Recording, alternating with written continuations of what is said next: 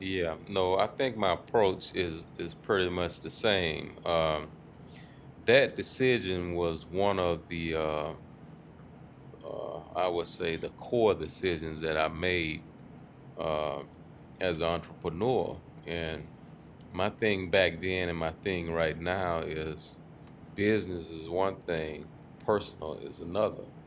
And just because someone is blood related or kin to you don't qualify them to be qualified for a business position.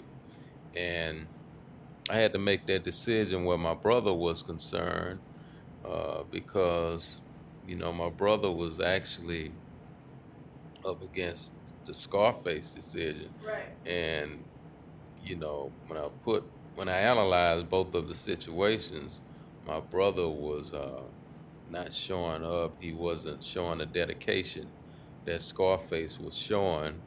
And I understood that. And ultimately, you know, he kept campaigning and got him a 21 uh, sentence in the, in the penitentiary from campaigning.